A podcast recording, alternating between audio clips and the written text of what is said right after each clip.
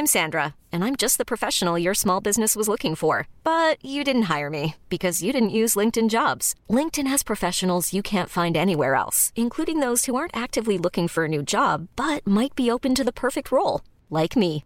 In a given month, over 70% of LinkedIn users don't visit other leading job sites. So if you're not looking on LinkedIn, you'll miss out on great candidates like Sandra. Start hiring professionals like a professional. Post your free job on linkedin.com/achieve today.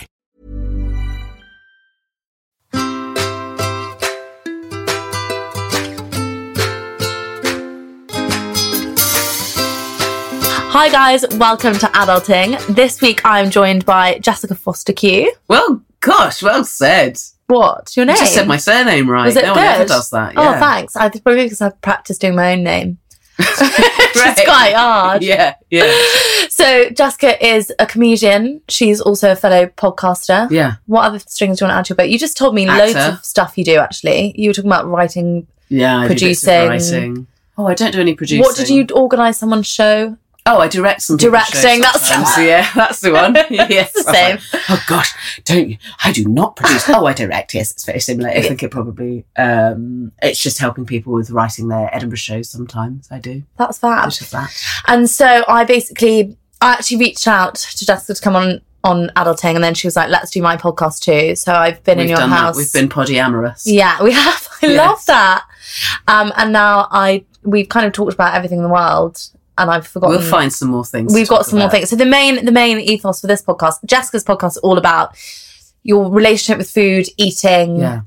Do you want to explain a bit more what you do about Yeah, I mean, I'm, I my only concern with saying that is it's just about eating. And Yes. My only concern to say it's about your relationship with food is because I think that sounds like it's more of an informed thing than it is. Oh, I'm yeah. a comedian and not a nutritionist or a therapist or anything like that. So it's just um, it's all about. I think there's enough things in the world about food um, and i think lots of people are very confident about saying i mean almost everyone says i love food Yes. but not many people say, I love eating. Yeah. I don't really care what it is. I like the act and the feeling. yeah. Um, and I really do. I really love eating as much as I love food. I don't hate food. I wouldn't just eat a shoe. um, but I do, um, I think there's room in the world for a little bit more honesty and a little bit more joy to be taken Yes. out of this thing which we've made very emotionally complicated. I say we've made, it's been in, imposed on us in a million ways.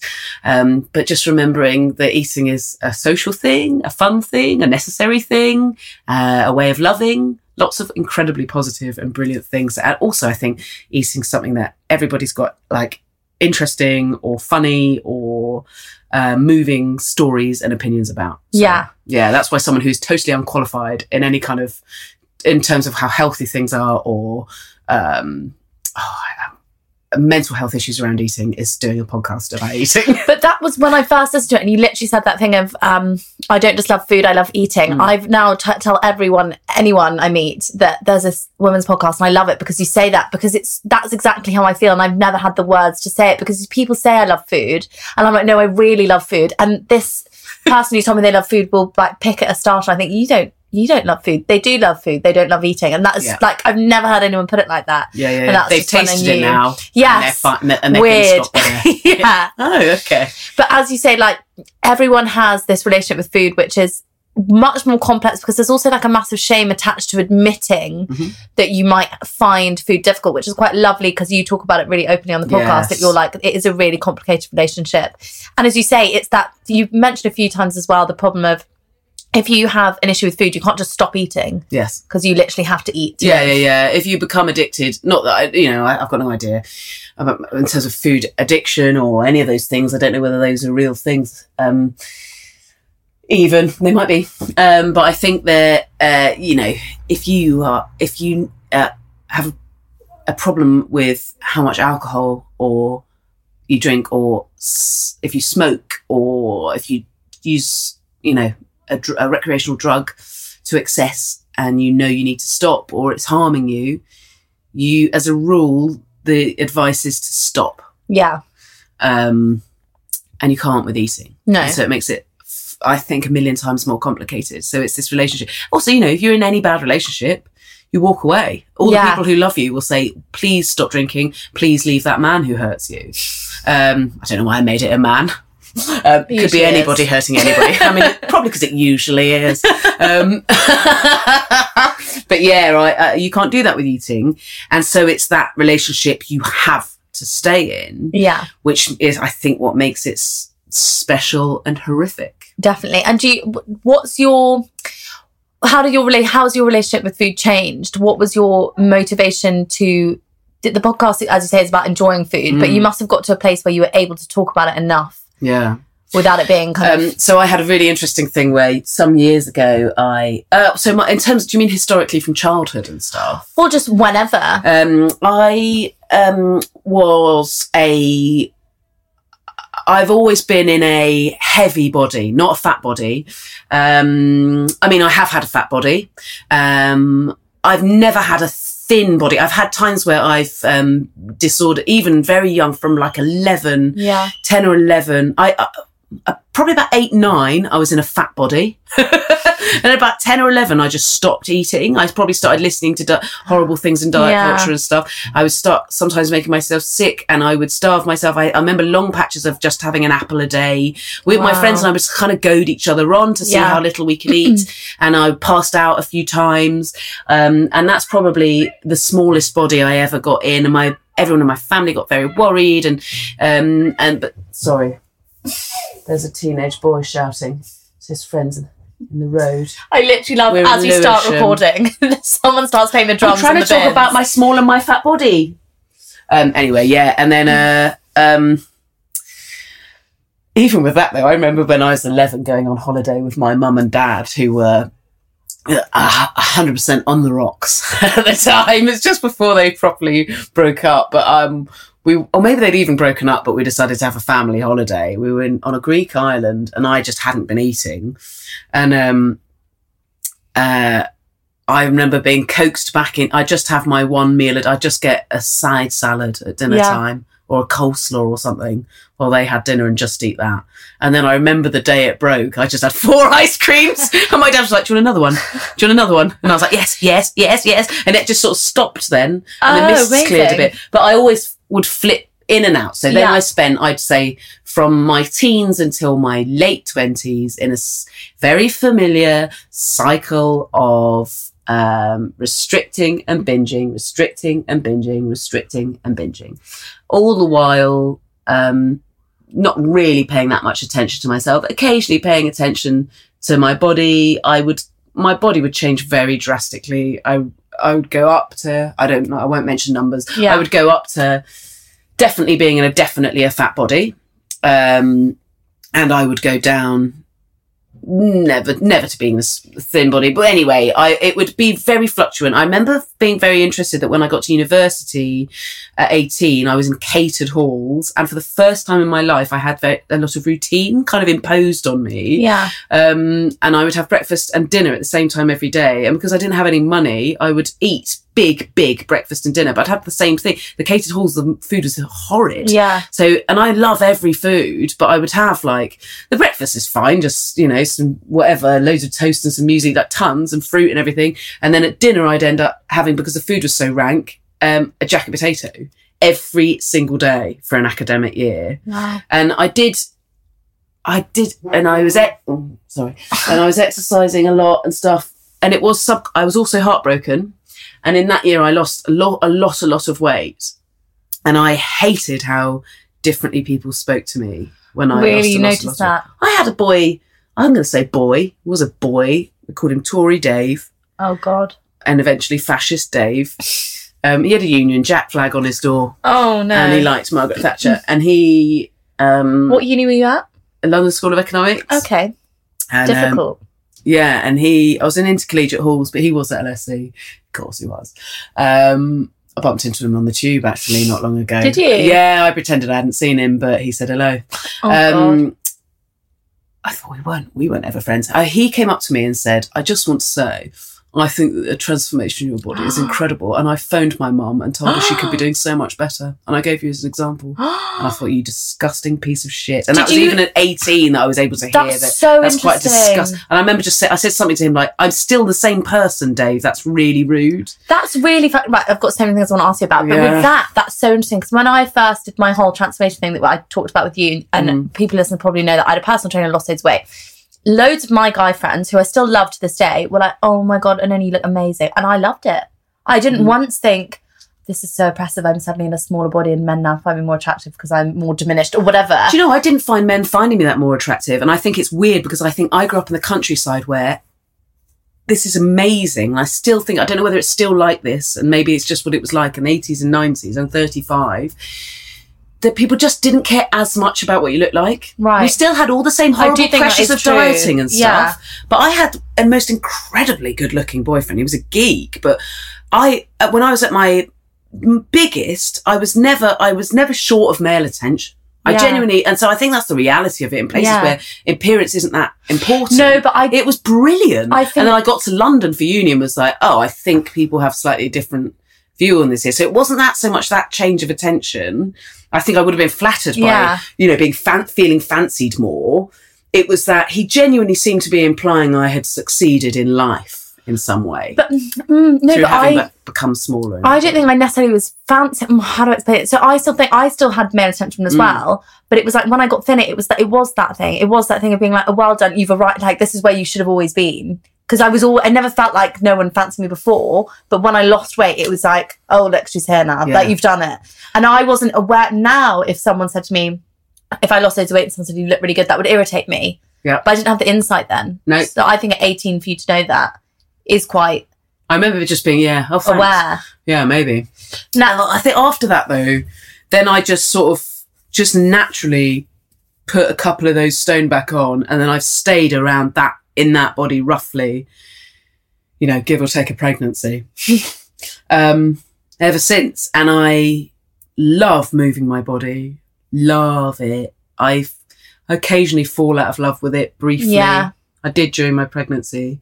Um, but I think now I'm in a place where I so so essentially I I've been on a very very long slow road to the enlightenment I currently feel in terms of um, my relationship with eating and my relationship with my body.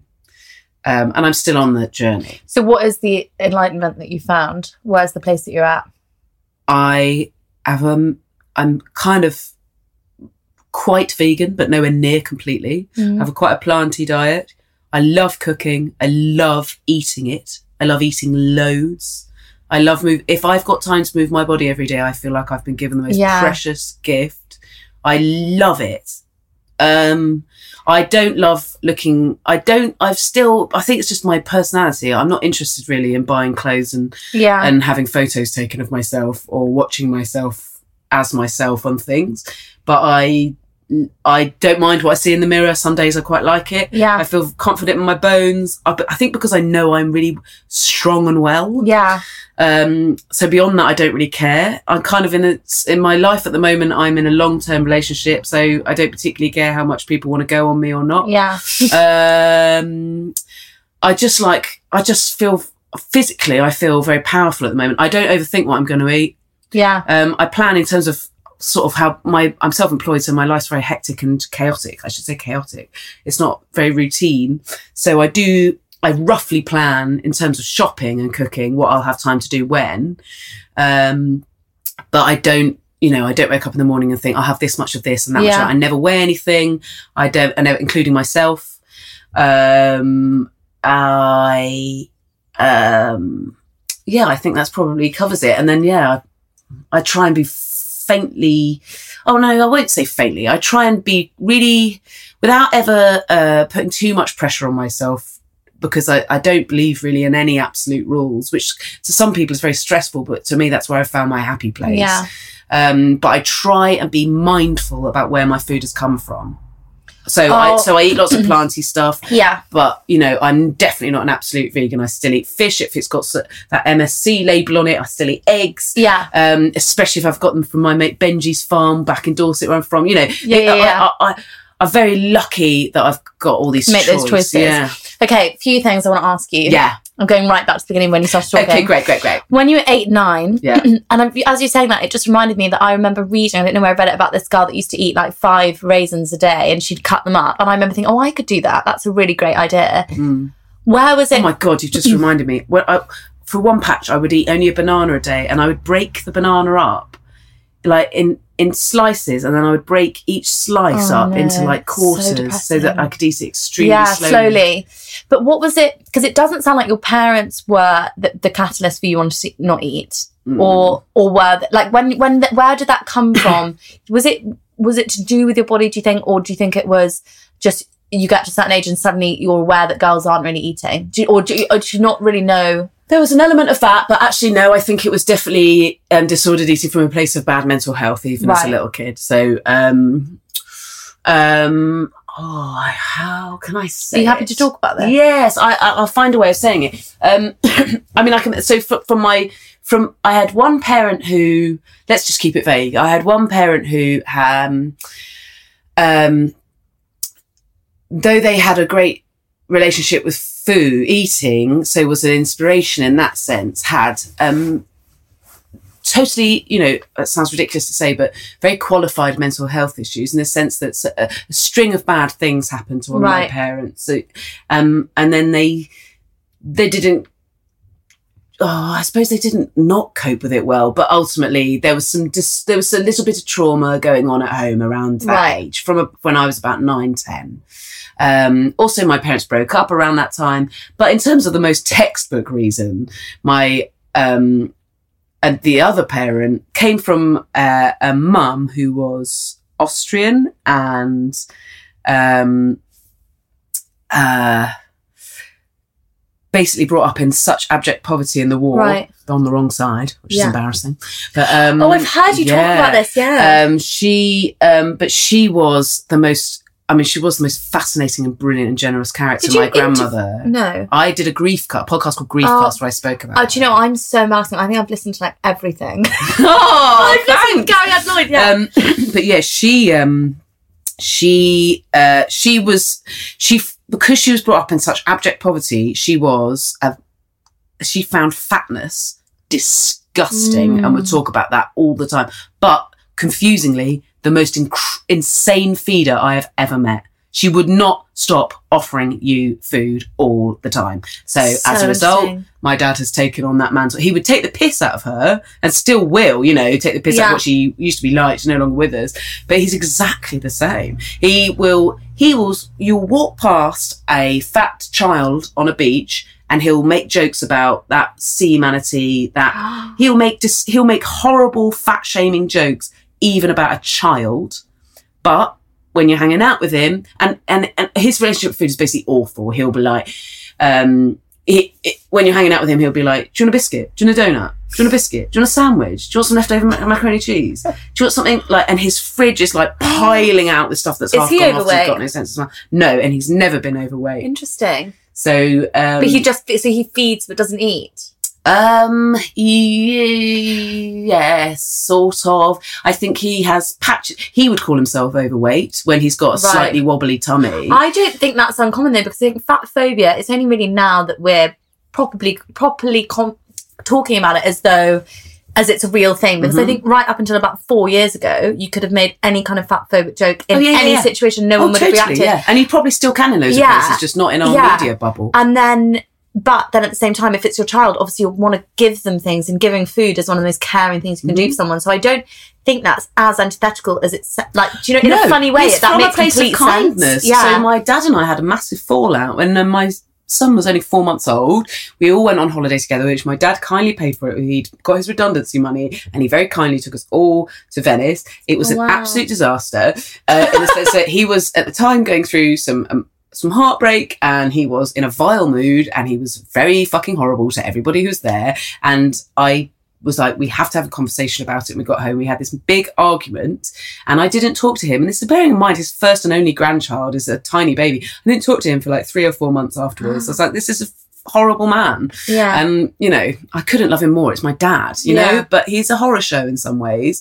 Um, but he was just very, very unhappy. And Mm. not being nice because of that unhappiness. So if I was really empathetic, he had his shit to deal with. Yeah. Anyway, we didn't talk for a really long time. And the way I knew that we had made up, he would never say sorry. He will never say sorry. He cannot, I think maybe three times in my life, and two of them were on text messages that said the words, I love you. He can't do it in Yeah. words. Um, he can just do it hammered in a text. Do you know what I mean? And the way I knew we'd made up after this fallout is, um, we went for a, a coffee where we pretended it hadn't happened and we talked all the way through it. And then he went, Oh, by the way, this is for you. And he handed me a plastic bag full of food. that. That's He amazing. was like, "This is for So you and, his and Mikey of- and Rudy," and it was just some ready meals and some stuff that he'd made. but I just don't, random bag of supermarket shopping for me to take back to but London. Was that's like, that's textbook thank you. dads that you're d- forgiven. that like haven't been taught how to show emotional. Yeah. Because my dad does that. I know that he'll be trying to say something and go, "Do you need, do you need any money?" And I'm like.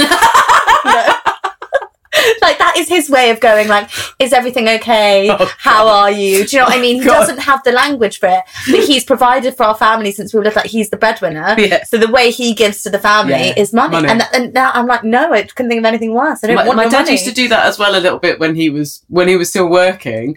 Um, when I was a student, um, I was a student in London, and he worked in London then. And we used to meet every week, not religiously, but almost every week, and we'd go for Wagamama's for lunch, and it was lovely.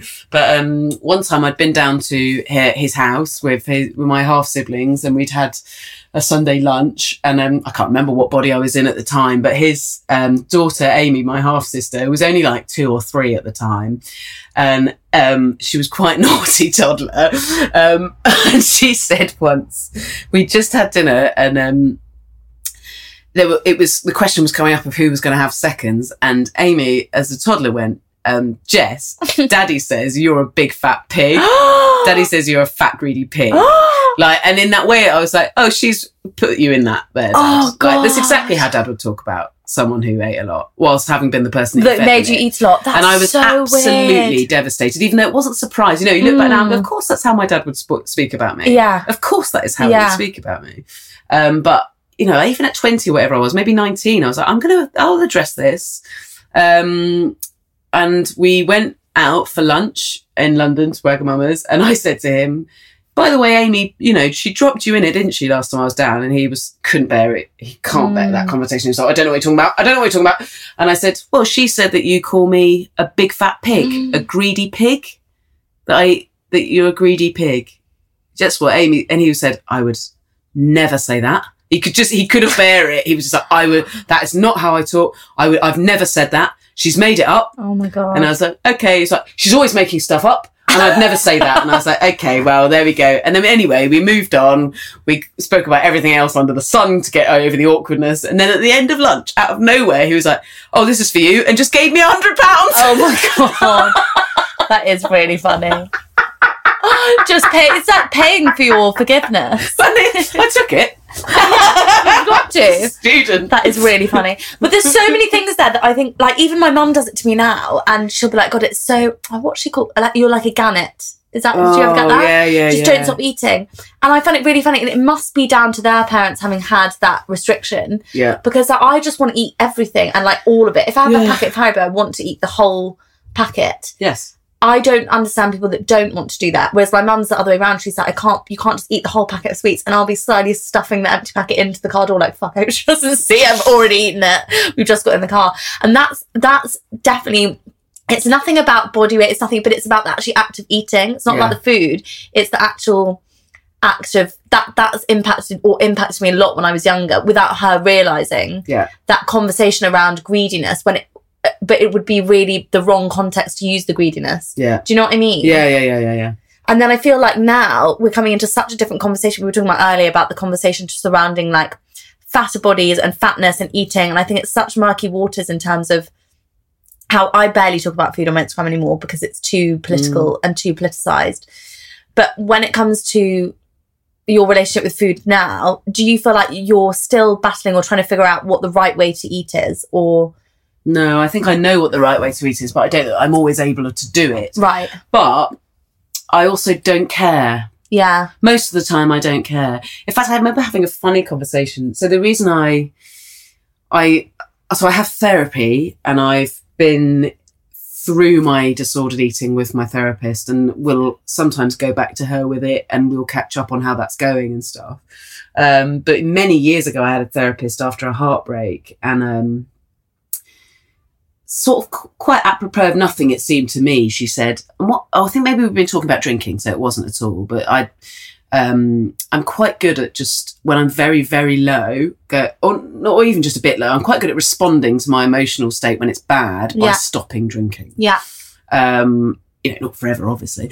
Um, so far, but uh, you know, just going like, know, a week or two That's off the lash, help, yeah. completely. You know, um, uh, it's definitely making it worse. You know, I'm, I want to feel how I feel Yeah. about this. I'm very aware that That's booze good. can stop you doing Yeah. that. I find that much harder to do with eating. Anyway, Mm. um, uh, I didn't know that at the time, and I'd never addressed it. And I was in this therapy session, and she said, "What about eating? Should we talk about that?" And I was like, "Sure." And she was like, "So how are you with eating?" And I was like, "Great, I love it, bloody love it, absolutely fucking love it, mate." And um, you know, and she was like, well, tell me what you've eaten today?" And I honestly felt like she said, "Show me your vagina." it felt like the most intrusive question. I felt like being slapped around the face. I was just like, oh, "How dare you?" And I hadn't. I can't remember what I'd eaten that No. day. I don't think I'd had fifteen pies. It was only halfway through the day. I, I, I, I but the shame Oh yeah. this wall of shame that came up when it came to someone asking me to give a list of what I'd consumed.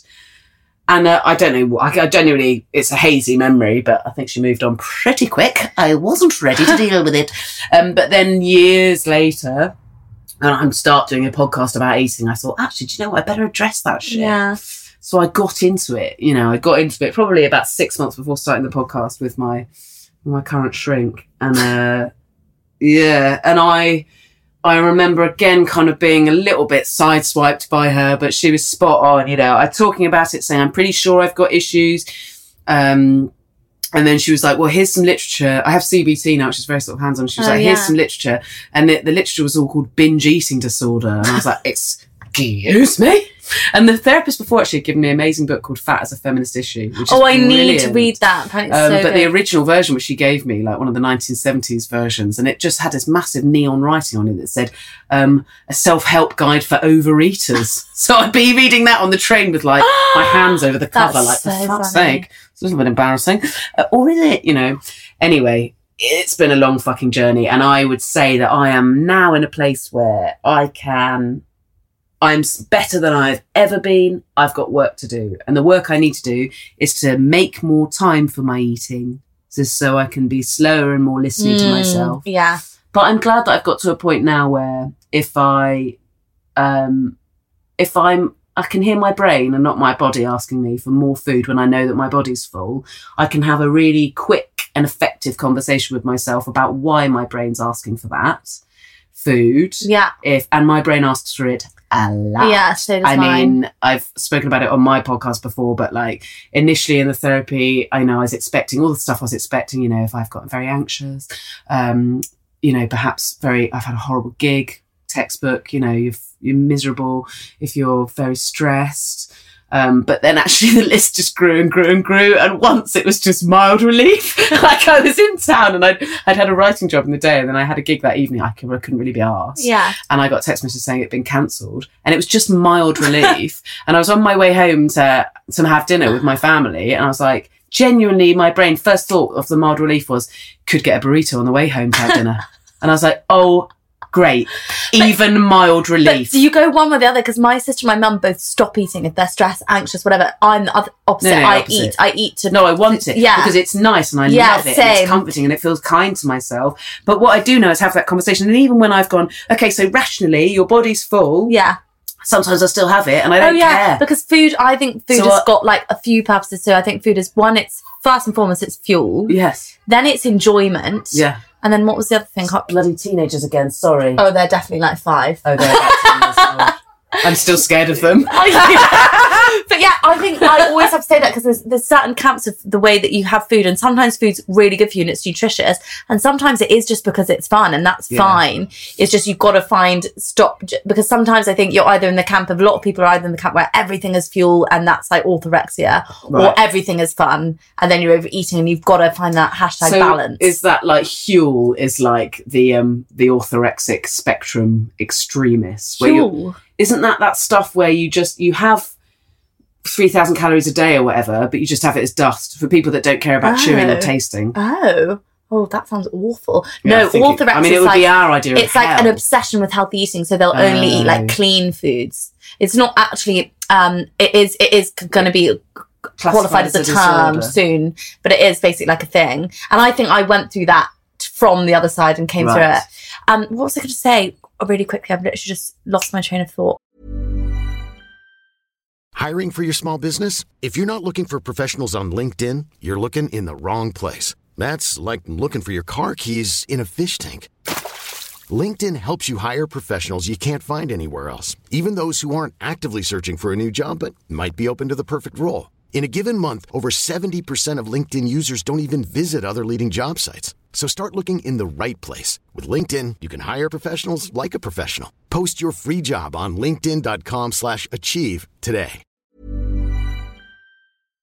Oh, when you were saying about it's really funny because I did this the other day. Someone asked me, "What time did you have breakfast and what did you have for breakfast?" And I immediately felt again, like you said, attacked for no particular reason. I, do, I think I just had a normal breakfast, but my brain was going, "If I say that, Why do that you care? Like, Yeah, why does it matter? I think yeah. there's something attached to women eating Mm. that I thought if I say this, will it sound like I've been restrictive Yeah. or will it sound like I've overeaten? What are they going to think about what I've eaten? Whereas a man could say they'd had a McDonald's breakfast or broccoli and kale and everyone be like, that's fine. Whereas I think as a woman, if you say, oh, I had a packet of Starburst or I had whatever, something about it's going to be wrong. You're Yeah. either going to have had too unhealthy or too healthy. And I don't, I, guys do have these issues, but it's just not every woman I know has had some kind of disordered relationship with something that they Yeah. eat. It's bleak, but we can work on it. And I think there's the same thing with that. Oh, what is it? I'm going to say it wrong. Author. Orthorexia. I almost feel like there's an imperative to keep some junk in your life as well. You know, Yeah. enjoy it. Well, I There's some think, great vegan junk food out there. yeah, uh, yeah, there is good. I Mm. have tried it. But then also calling it, I'm trying to get, I did this with you earlier, but I'm trying to start not calling things crap, junk, Yeah. good, Oh, bad. yeah, yeah, yeah. Like Sorry, taking away, yeah. no, no, don't say sorry. It's like just trying to get that moral wording from it Yes, you because don't even think of that as moral wording, Yeah. but it absolutely is. It isn't it? You're calling it rubbish. Yeah, exactly. You're and then literally you, calling it rubbish food. and then you but it's know it makes you because- feel but, rubbish. but but then but there, are we perhaps being a little bit too like making this world also yeah. safe? Because if it's nutritionally rubbish, why can't we call it rubbish food, but not care that we've had some rubbish yeah, food? I know. Well, that's We've been like, look, I haven't, I definitely got no vitamins off that, you know, or whatever, like deep fried item, but it was blooming delicious. So it had value in that way. Yeah, but that's the thing. But then the, it's the problem of I get this all the time. It's what angle you're coming at it from. Yes, so if it's, true. someone, If you're a health person Yeah. like you, but I'm just a clown. yeah, and I reserve the right to call it junk. yeah, exactly. Yeah, you just have to be. It's because you don't know who's reading it or what they're thinking. Because yeah, yeah. then you will, if you call it junk food, there'll be some people who Oh, be like, "Oh my that's god, I won't know. eat it because it's junk food."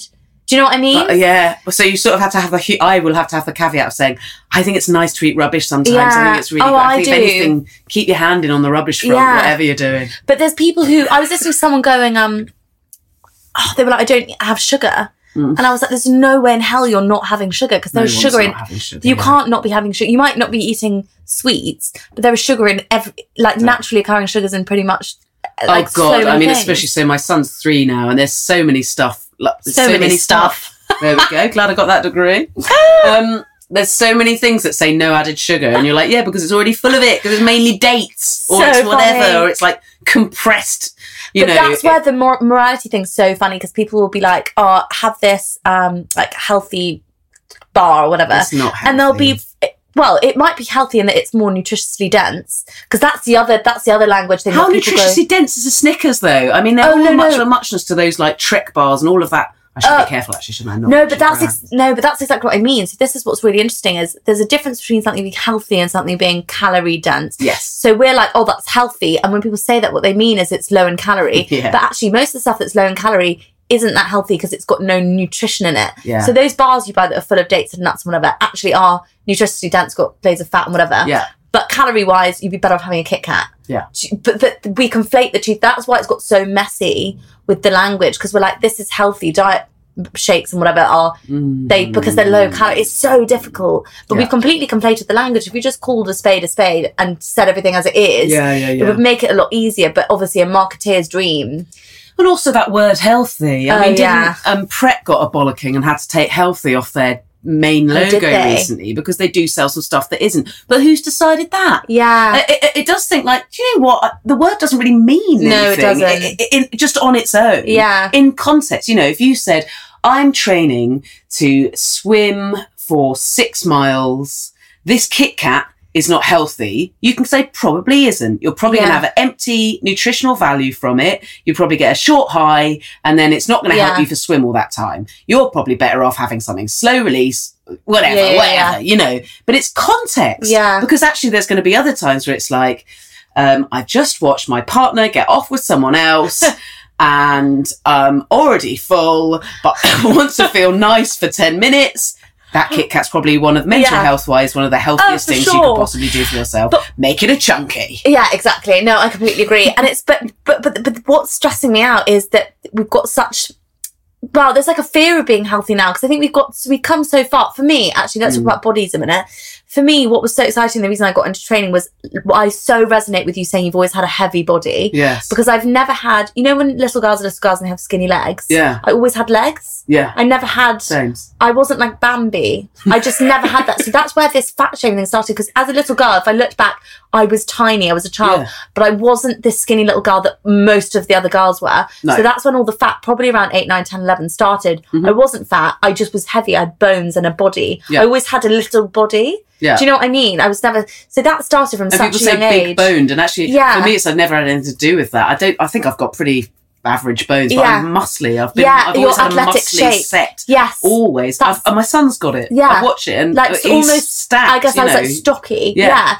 And it was that. So for me at school, I could never get skinny no matter how hard I tried. So when I saw like people doing bodybuilding, I was like buzzing. This is like a body shape I can attain. Mm. Yeah. And that was so exciting for me. So going into that was great. But now we've gone into in a funny way, it's it, it's almost better that we're it's still about bodies, but it's better that we're coming out of the the the, the heroin chic phase that Mm-hmm. Yeah. I grew oh, up God, with. Thank God we're coming out of that. Yeah, because that was the Effie from Skins and like the massive thigh. That was my thing. But then we're still forcing people into bodies that just don't fit them. No, exactly. And I think there's an awful lot of people, and it's the end of disordered, it's the part of disordered eating which I still feel like I only he- hear about and talk about on very specialist podcasts, um, like food psych and stuff like that. But over exercise is also Oh, a type of disordered, you know, you're, Yeah. you're still a type of self harm. Yeah. You, you, you Well, anything in exercise the is- Yeah, you know, and you'll, you know, I see.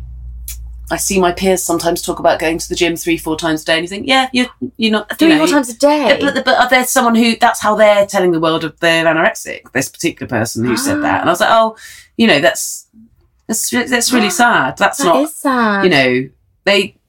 It, it, it's just yeah, that's not ideal, is it? No. Um, and you shouldn't. I don't know. I think every now and again I have to check myself on it and go, are you going? Because why are you going? yeah. You know, why are you going? is it going to make you feel good? yeah. What's it like being in it? Because you, you do, you are on the TV, you are doing stuff. Well, you've I mean, not that often. no, but you are, you are in a position where you are in the media and you Yeah. are i guess it is that industry that does put a lot of pressure on it do you find do you feel that or not Yeah. Oh, yeah. And I feel a lot of conflict about it, um, in the sense that I think I know that if I, um, not that I, I, you know, I'm, I genuinely am woke enough about it to know that if I were to restrict to the point where I was in a small, the smallest body I could get into, yeah um, I, how do I put it? There's a chance because of the way the acting industry is that I would get more work. i i'm Um, and I'd say comedy as well. And others would argue with Oh. me. My friend Sara Pascoe is extremely successful, genuinely thinks that I say, I think there's still a problem with casting TV, women in on TV as comedians, even who are, they, they're, they're almost all still in very tiny bodies. Naturally or through uh, having Yeah. a terrible life, forcing that upon themselves. But genuinely, Yeah. really, really sad, miserable people, or um, or they're people occasionally who are like, I'm fat and deal with it. Yeah. Jo Brands, you Yeah. know, you know, um, and then, but the those of us in between, I don't think there's a, a hole's been carved yet. No, really, because for- it, it's not it's not um, enough of a message to conform, or you're really yeah, I'm not anti-conformist. statement. I'm not No. yet. You know, I'm, there's no. And there's no need for one. There's no liberation movement No. on my. There's no hench Yeah. liberation movement. But do you know what's so and it shouldn't need to be. But ultimately, Yeah. I so I feel I do feel a pressure, but I'm not bowing to it. And ultimately, what will probably happen is I will just have a career where, oh, I can feel it happening now. I will do. I will love having acting, but if I get the main parts in things, it will be things I've written. Or because I've hustled my way up as a comedian and I've grown my profile through stuff where my appearance didn't matter, like podcasting, like radio, like writing, and it will. It, it, I'll have to find the back. I'll have to come in through the back door. But I've got an easily societally conventionally body that people like. Yeah. People follow me for my body. I'm too big for certain. I know for a fact if I lost weight and I'm already small, that I would get more work. I know that. For, isn't that sad? This is one of the reasons why I want to be more. I don't really want to be in the fit, the fitness industry in itself is fine, but online, if you're an influencer, like mm-hmm. doing, I'm not going to do it. I can't be asked. I know I either go one way and I become body positive, but I'm going to say this. I'm going to try and say it in a really careful way. I my body as it looks is a product of me eating and training how I like Yes. and feeling good. Mm-hmm. If I put on weight, not because of the weight, but because it wouldn't be I wouldn't be happy. And I'm because I wouldn't be training or eating how I do that fits. So I, I don't have to spend it. So either I would have to lose weight in a way that would make me feel uncomfortable and Yeah. or I'd have to put on weight in a way that would make me feel uncomfortable to be body positive, in which case I could because you can do very well doing Yeah. that. If I got slightly bigger and was less, I'm I'm again in my industry in the middle, like you're in the middle in yours. Yeah. Does that Yeah, make yeah, sense? yeah, yeah, So, and I've thought about this before. I thought, well, I could go and do. I've seen girls doing it. I'm like, I could go and do that body positive thing. Also, and like, the other thing is, you're if you're happy and you know, I, I now know. if you're happy and you don't clap your your hands. if you're happy and you know it, eat what you want, yes. Exercise when you want, and don't give a fuck when your mum makes a comment about your portion size. Exactly. Even at Christmas. um, no, I think it's um, it just comes down to. I've lost my own thread. With No, I agree. The, Yeah. the body that you're in. That's what I was going to say. I, I think just just that I I do come back to. I haven't weighed myself for so long now, No. but I did learn from the years of weighing myself and the years of trying and failing at diets or succeeding and then going back. I come back to the same weight. Your I'm body gonna has say it because point. someone might go, "Oh, that's okay." That eh, we're all different. Yeah. I come back to a certain weight Yeah. or within a stone of it Yeah. um, depending on the time of the month, and blah blah blah blah. And um, and that's so that's the bod I'm in. And actually, you if you are gonna, I can still uh, do my career, Yeah. but um, there are going to be elements of it where I'm going to have to trick them, Yeah. or be there just be. Wait for the change, wait for the change, ring the change, call for the change. All we can do. Yeah. We we mustn't change our bodies from the bodies Yeah. we're in if we're happy. Yeah. And we're being kind to ourselves. And if everyone did that, then it wouldn't be an issue. But the, No. that you can see that people aren't in their. You can tell when someone f- has. Do you know what I've noticed? So whenever someone pushes themselves to lose enough weight that they look like they're kind of verging on not being in the right body, you'll suddenly see the babe. Oh my god, you look so good, tiny. This Mm-hmm. is my least favorite thing. Whenever anyone that I follow loses weight, you'll see one of their friends will comment, "You look so tiny." There's, you know, that's a compliment. That's Yes. not. Why is that a compliment?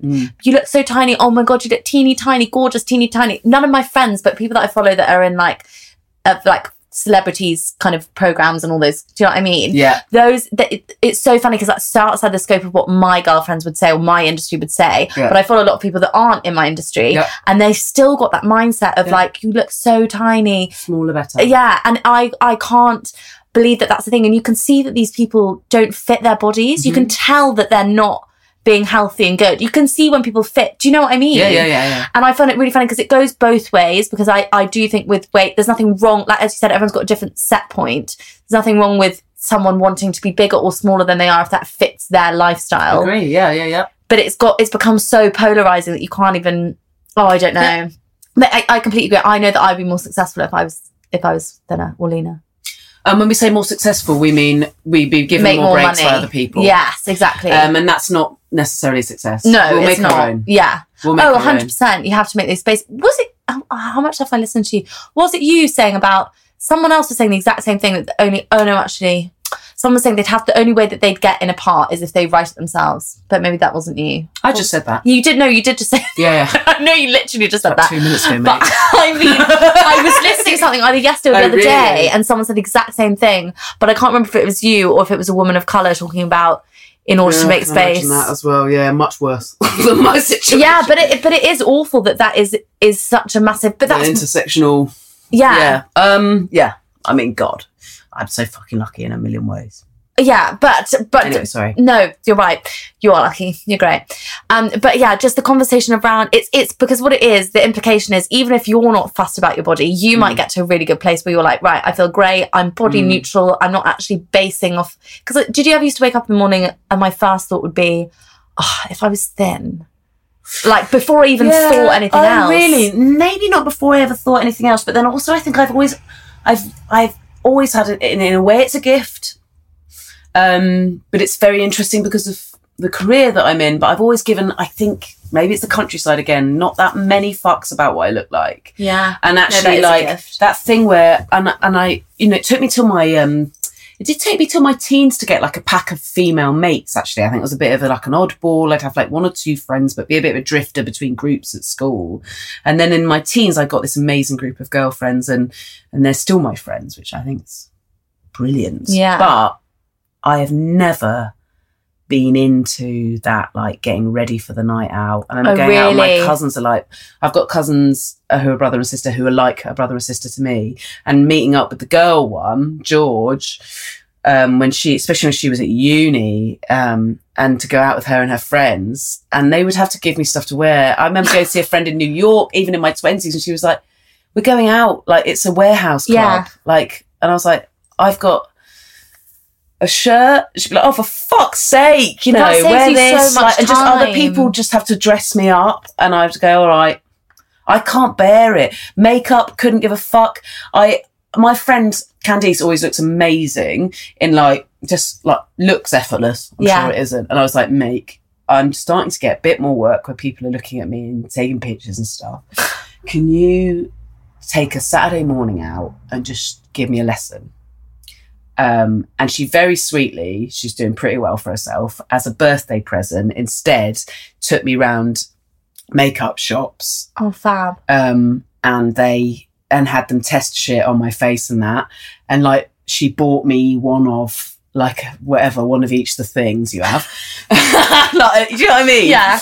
And um, so I've just that was about three years ago, and I just buy those same four things over and over again. They run out, and I buy it again, and they run out, and I buy it again. And I don't want to spend any more time. I might occasionally think ah, about lipstick. I'm actually really that. jealous, but it, do you know what? I, I'm so um, torn on this because I I sometimes wonder whether it holds me back. no, because I I think you save so much time, but then I also think I actually, funnily enough, I've thought this before. I enjoy the getting ready for a night out with my girlfriends more than the night out. Sometimes I find that so much fun. I do if we're getting drunk. Yeah, but drinking and yeah, getting and ready, talking, and and, I like when you share the. I mean, you're still I- actually listening. To I think I'm enjoying it because it's like a film. When I, especially in the uni, I lived with like seven girls. We'd all be going through each other's wardrobes, throwing all the clothes, like putting loads of outfits on. It literally felt like you were in Clueless. And I can't work out if it's my conditioning or if I, because I'm so conflicted about this gender thing. I'm like, am I, am I, am I really just innately this feminine? Or because some days I'm not. I don't actually give a shit about makeup, but I do quite like putting it on because I feel like. Well, now I think increasingly boys, teenage boys, are enjoying Yeah. bit, which is lovely. So and it's not, you know, it's not a gay thing. No. They're boys going like, oh, you know, Yeah. taking time over what they're going to put on. Maybe they won't admit it so much with their friends, but there are boys taking so much care over Yeah. what they look like that they can't deny that that took But I time. get like feminist shame because I'm like, Do oh, you? a little bit because I think so. For a while, I actually kind of was like, I'm not going to wear makeup. I'm not, I, and Mm. then I actually was like, but I actually quite like it. And then I was like, fuck it, maybe it is conditioning. But at least I'm aware and I've questioned it. Um, I don't actually because I don't actually care if I have makeup on. I actually just sometimes, especially if I've got a lot of stuff to do, if I Mm. put makeup on, it makes me work harder. Well, I think also you can put psychologically. there's something very interesting about um, you know, the the the way you dress up for uh, your psychological mindset, Yeah. and it does bigger impacts on some people than others. I always put makeup on for a gig. Yeah. I've once or twice in 11 years have forgotten my makeup. And when I say put makeup on for a gig, I mean in my car in the dark just Yeah, before yeah, I go in or in the toilets in front of all the people I'm about to be in front of. Or like on the train, all up and around my face with people scowling at me because I should have made the time to do that slowly in front of my own mirror.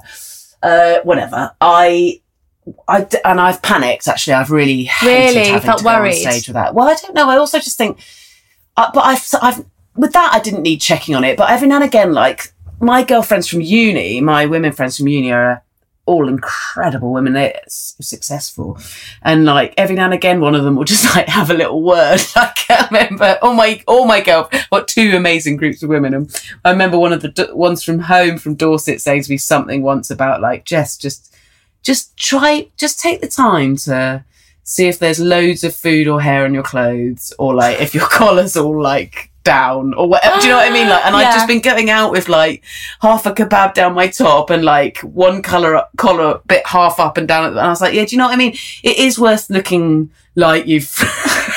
like you've got her home and you've taken a shower in the last month, you know. Just take the. And I remember once a friend coming to see me at the Edinburgh Festival, and it was, I think I was already doing solo shows, and I was like, I was just going to do my show, and she was like, "Hang on, are you going to put shoes on? You've got flip flops on," and I was like, "Ah, wow," and she was like. How much are the tickets to your show? And that year, I think they were like a tenner or something. And I was like, she was like, just put some shoes on, Jess. And I was like, yeah, okay, yeah. That is like, and really I had, it was just like these little things that they're not, they're not throwing shade. They're just people saying to me, take a little bit more care. It's really and that, I do think it could, there's Yeah. something good about taking the, li- it's self care. I do think when people, someone said this on another podcast I was listening, I was like, so true. They're like, a woman who's really put together is one who smells really nice, but her hair smells different from her body. So she's obviously like oh, really clean hair and Yeah. that's when you know someone's, it's a bit like my sister, she's so put together. And I do think you are a bit too, put, like, well, this is it. It's How- a different mindset. it is right? because you're like me. I'm quite messy. My sister is a doc. She's she'll come into my flat and be like, "It's filthy," and it will be I'll have just spring cleaned. I'll be like, um, "This to me is."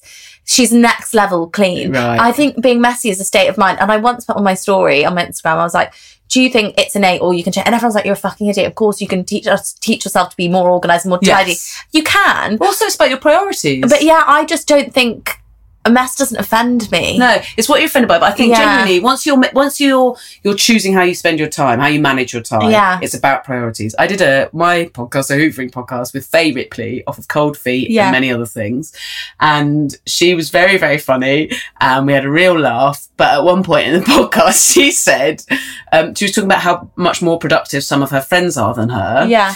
And um, bear in mind, I turned up to this podcast almost an hour late because I got trapped on underground on the central line. No. and it was in the heat wave last summer, and I turned up like gross. And when I arrived, I was like, I won't hug you because I'm sweating. She was like, oof, good. And it turns out actually she hates hugs and touching other oh, people. Oh, lol. And she's really like, Yeah. she would never eat something off the floor, whatever. But anyway, as we were talking, she said, some of my friends get five times more done in a day than I would.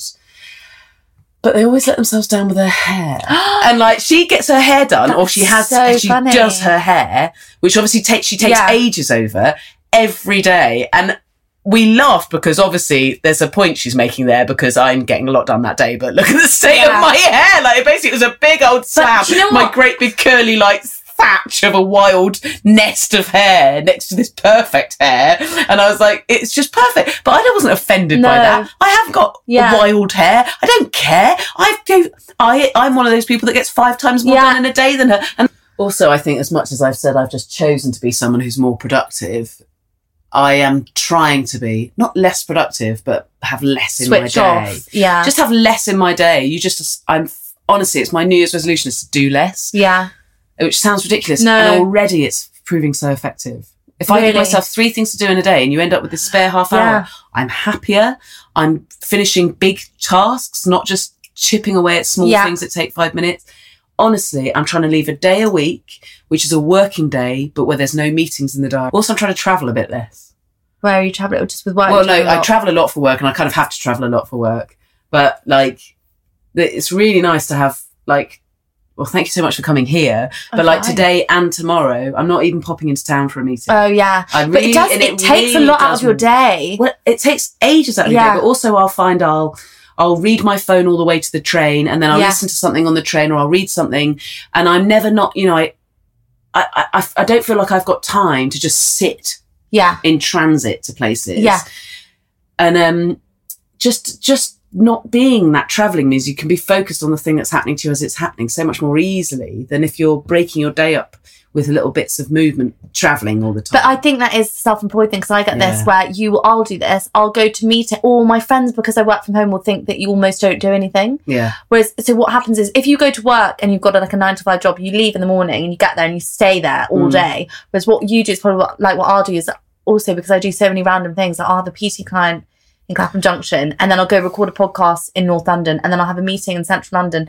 And none of those things are to do the same. Yes. And then I haven't actually done any of the shit I need to do, Yeah. which is all my emails. yeah, yeah. and then yeah. you're up at weird times. yeah, doing the Just no routine. emotional fatberg of admin Yeah, done, yeah. shipped away at. I can't bear it. The other thing I do though, which is my priority, is I wake up really early so I can have a nap. Oh, lovely. Mm. That is Because nice naps really help me. Mm. So I'll get up. Well, I say really early. I'll try and get up at like six, Yeah, that's and then really at three, Yeah. I have a nap. But I'd rather do that than sleep until nine, which I could do because no one's telling me to get up in the morning. Yeah, But and it's honestly the better way to live. We've It's completely nice gone off on a tangent, haven't we? it's a great one. Very relevant tangent.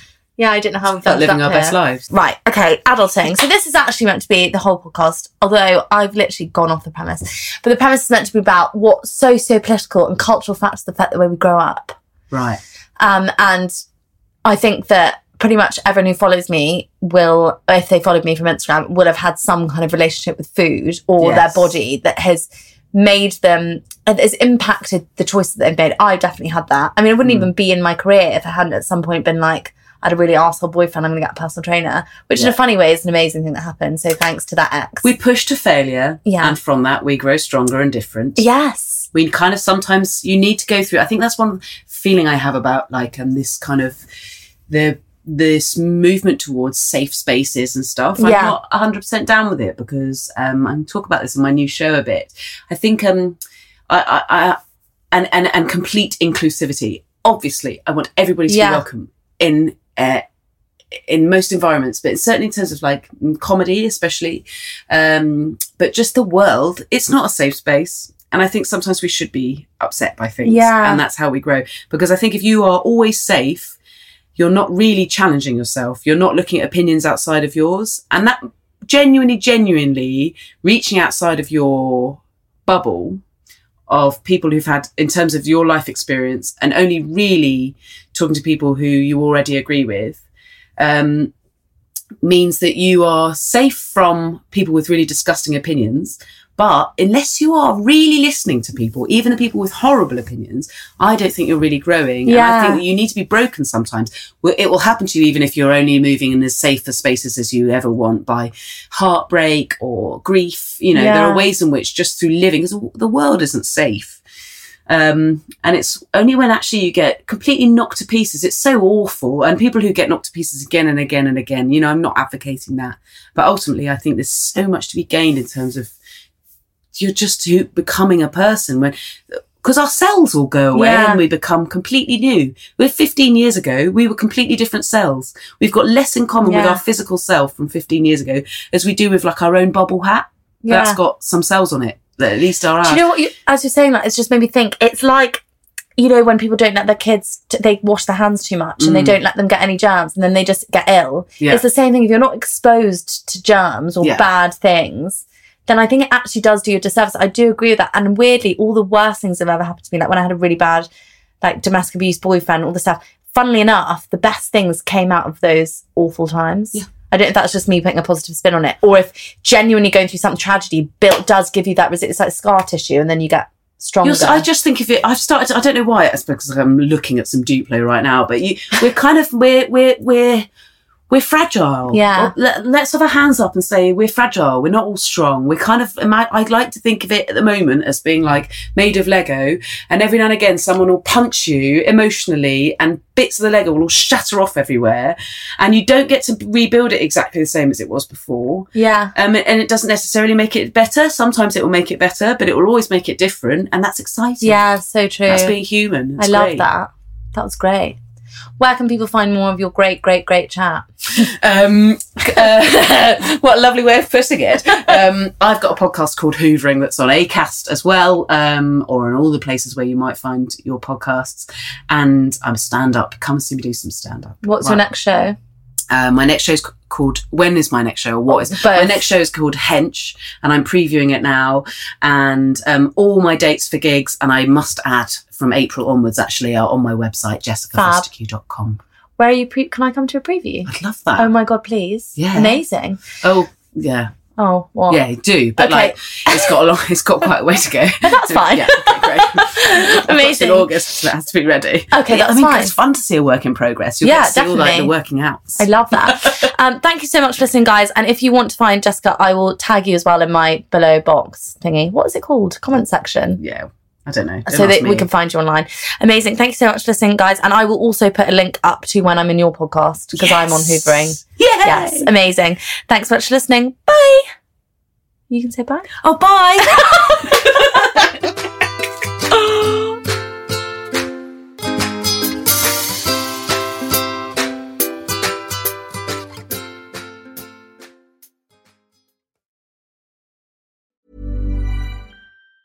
Planning for your next trip? Elevate your travel style with Quince. Quince has all the jet setting essentials you'll want for your next getaway, like European linen, premium luggage options, buttery soft Italian leather bags, and so much more. And it's all priced at 50 to 80% less than similar brands. Plus, Quince only works with factories that use safe and ethical manufacturing practices. Pack your bags with high-quality essentials you'll be wearing for vacations to come with Quince. Go to quince.com slash trip for free shipping and 365-day returns.